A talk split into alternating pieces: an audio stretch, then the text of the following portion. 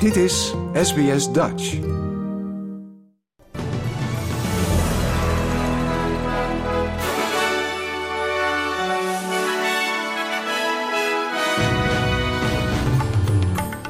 Dit zijn de headlines van het SBS Dutch nieuwsbulletin van woensdag 14 juni. Donald Trump pleit not guilty voor rechtbank in Miami. Australische regering haalt naar verwachting alle resterende vluchtelingen weg uit Nauru. En tenniscomeback Nick Kyrgios eindigt in teleurstelling.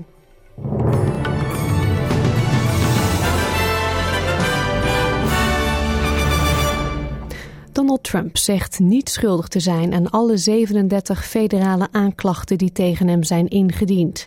De voormalige Amerikaanse president wordt vervolgd voor het achterhouden van vertrouwelijke documenten in zijn huis in Florida. Ook zou hij met behulp van een topmedewerker van de regering en zijn eigen advocaten hebben geprobeerd de documenten te verbergen. Trump verliet de rechtbank in Miami nadat hij het pleidooi had gehouden.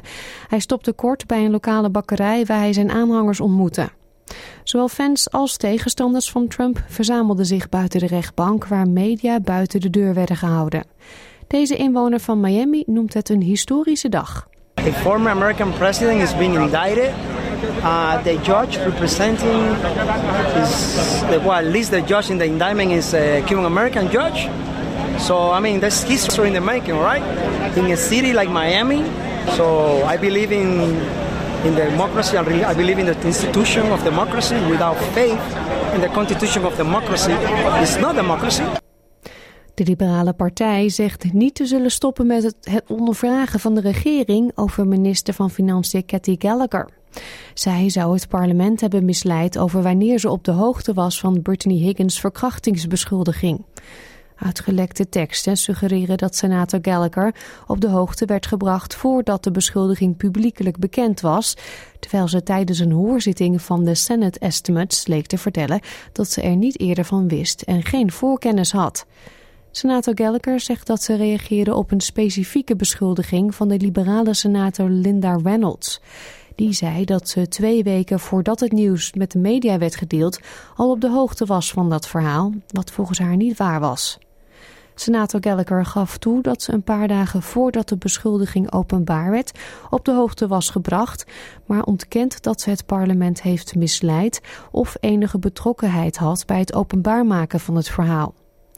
Oppositieleider Susan Lee zegt dat de Liberale Partij niet zal stoppen met het stellen van vragen.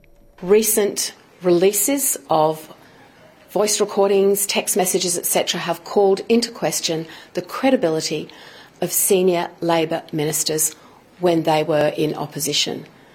And we want simple answers to our questions to demonstrate did this government find out about an allegation of rape prior to it being made public and use that information for their own political purposes? Because if they did, those actions are morally bankrupt. Wilt u met iemand praten over aanranding, intimidatie, familie of huiselijk geweld? Bel dan 1800 Respect op 1800 737 732 of bezoek www.1800respect.org.au. In geval van nood moet u met triple zero bellen. En dan heb ik moeite met het vinden van mijn papier. Maar we gaan verder met de premier van New South Wales. Chris Minns die heeft namelijk beloofd 100.000 dollar uit te keren aan de overlevenden, slachtoffers en naaste families van het busongeluk in Hunter Valley. De deelstaatregering haalt het geld uit het Premier's Discretionary Fund, dat zij samen met Rotary Australia zal beheren. Tien mensen kwamen om en nog eens 26 anderen raakten gewond bij een van de ergste verkeersongevallen van het land. Een bus met bruiloftsgasten was onderweg naar Singleton en verongelukte daar bij een rotonde. De lokale bevolking daar is in rouw. Volgens pleitbezorgers voor vluchtelingen zal de federale regering naar verwachting alle overgebleven vluchtelingen en asielzoekers tegen het einde van de maand weghalen uit Nauru. De mensen die op het eiland zitten hebben te horen gekregen dat er na 13, 30 juni geen verdere ondersteuning voor hen zal zijn en verwachten voor die tijd naar Australië te worden overgebracht. Het is meer dan tien jaar geleden dat de offshore verwerking van asielaanvragen op het eiland in de Stille Oceaan weer van start ging. Woordvoerder van de Refugee Action Coalition, Ian Rintoul, zegt dat de Australische regering zo in feite betrokken is bij een nieuwe ronde van mensenhandel. People came to Australia seeking protection. They were shifted to Manus and, Nauru, held offshore, told that they would never come to come to Australia. Um, now, in the final stages of Nauru, they're being told, you know, we are transferring you to Australia, but we're not going to give you a, you know, a permanent visa. It, it is just one more indication of the uh, very arbitrary way in which uh, refugees and asylum seekers have been treated by successive Australian governments. De politie in het Verenigd Koninkrijk heeft een 31-jarige man gearresteerd op verdenking van moord. Nadat drie doden en drie gewonden werden aangetroffen op straat in de Engelse stad Nottingham. De dodelijke slachtoffers waren neergestoken. De drie anderen raakten gewond nadat een busje hen probeerde te overrijden en worden nu behandeld in het ziekenhuis. Volgens rechercheurs handelde de man alleen en is het nog niet duidelijk wat het motief was. Wel werken antiterrorismeagenten mee aan het onderzoek. Twee van de doden waren studenten van een universiteit van de stad. Een getuige zegt dat het incident angstaanjagend was. There was two people turning the corner He went straight in to these uh, two people. The woman went on the curb. Uh, the man went up in the air. It was such a bang. I wish, never saw it because it's really me up. De secretaris-generaal van de NAVO, Jens Stoltenberg, zegt dat de steun die de alliantie aan Oekraïne biedt een verschil maakt op het slagveld. Het tegenoffensief is officieel van start gegaan en het Oekraïense leger heeft verschillende dorpen in het zuiden van het land heroverd. Volgens de Russische president Vladimir Poetin hebben de Oekraïense strijdkrachten daarbij catastrofale verliezen geleden. Tijdens een open bijeenkomst met militaire journalisten en bloggers zei Poetin dat er honderden Oekraïense gepantserde voertuigen zijn vernietigd, terwijl Rusland slechts 54 van zijn tanks heeft verloren tijdens de gevechten. Tijdens een ontmoeting met de Amerikaanse president Joe Biden zei NAVO-secretaris-generaal Jens Stoltenberg dat Oekraïne vooruitgang boekt. Still early days, uh, but what we do know is that the more land the Ukrainians are able to liberate, um, uh, the, the, the, stronger hand they will have at the negotiating table.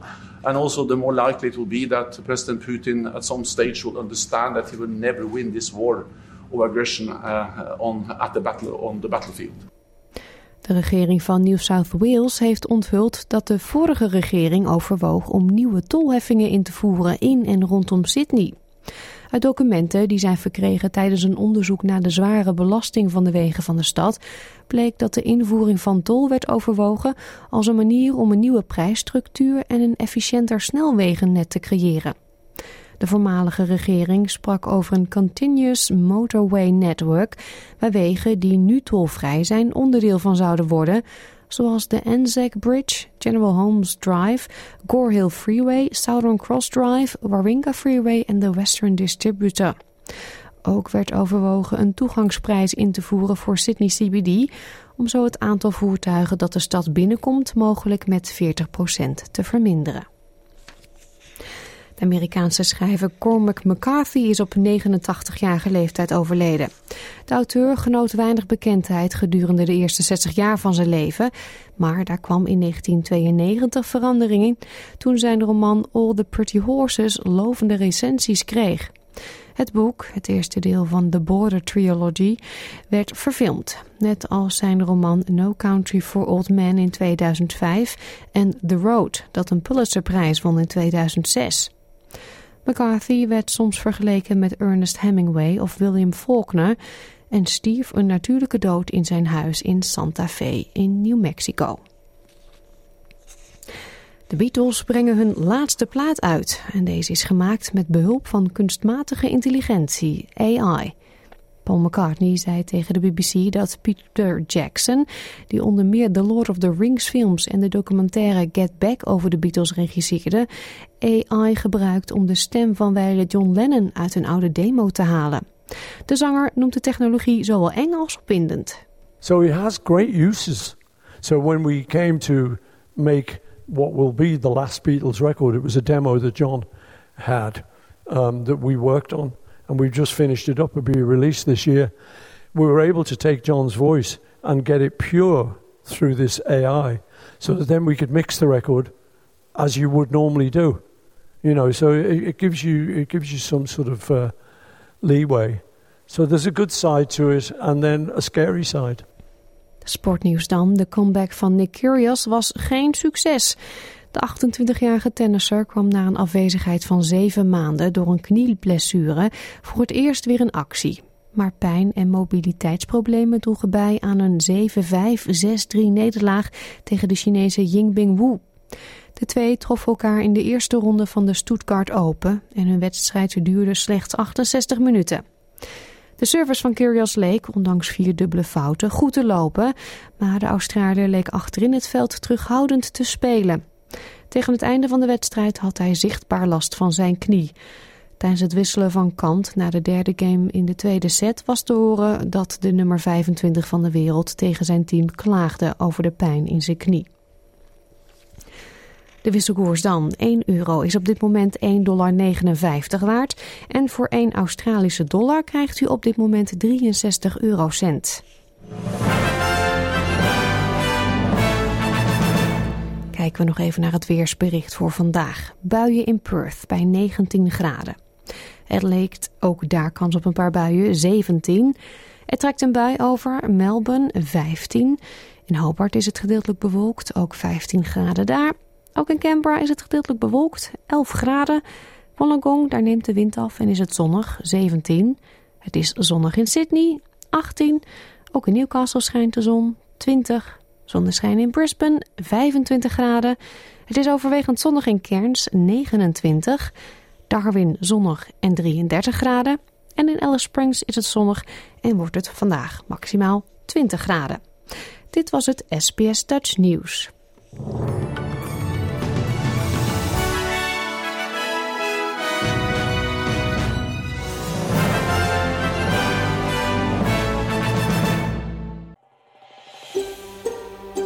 Wil je nog meer soortgelijke verhalen?